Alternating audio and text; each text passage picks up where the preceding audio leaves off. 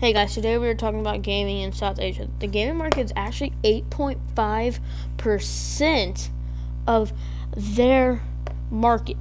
So, whenever the 4G, LTE, and 5G, UW, which is ultra wide, gaming in South Asia is actually going to spike way more than it, when it has been for right now. So, when it does, that's going to be 5G is going to be 100 times faster than 4G LTE with 1 gigabyte download speeds and 25 megabytes, megabytes upload speeds. But most are mobile gaming in, in South Asia because, I mean, most of their stuff doesn't get, most of our stuff doesn't get localized to Asia because stuff in there can offend them, I'm guessing. I haven't been able to figure that out exactly. So whenever they don't, they get people make their own versions of the games. Like when there's a Call of Duty game that they don't get, it's Call of Heroes.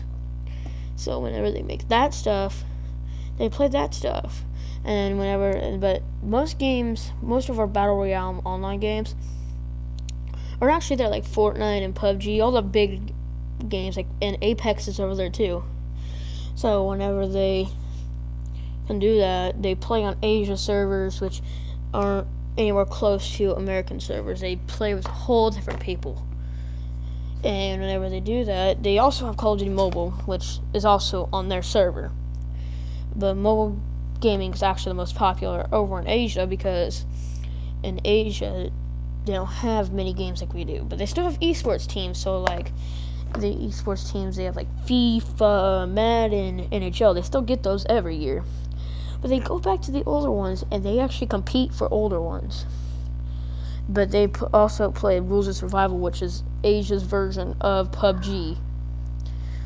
And when we get a new Fortnite release, Fortnite update, they get spins off spin-offs like Creative Destruction.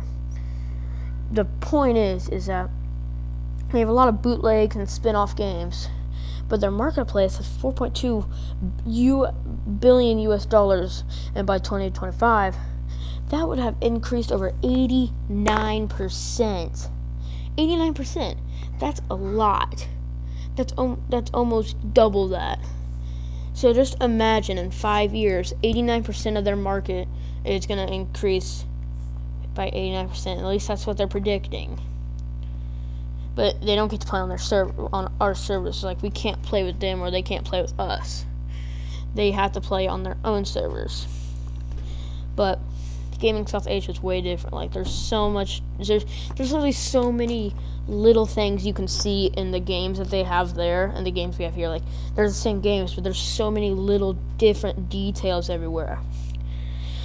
So whenever you want to play something here, but it was made for Asia, you can still play it here on our consoles, be as long as it's not region locked. But you can see little bitty differences that they have. But gaming in South Asia is actually very different. You don't understand how different from one country to another can be very different in the gaming industry.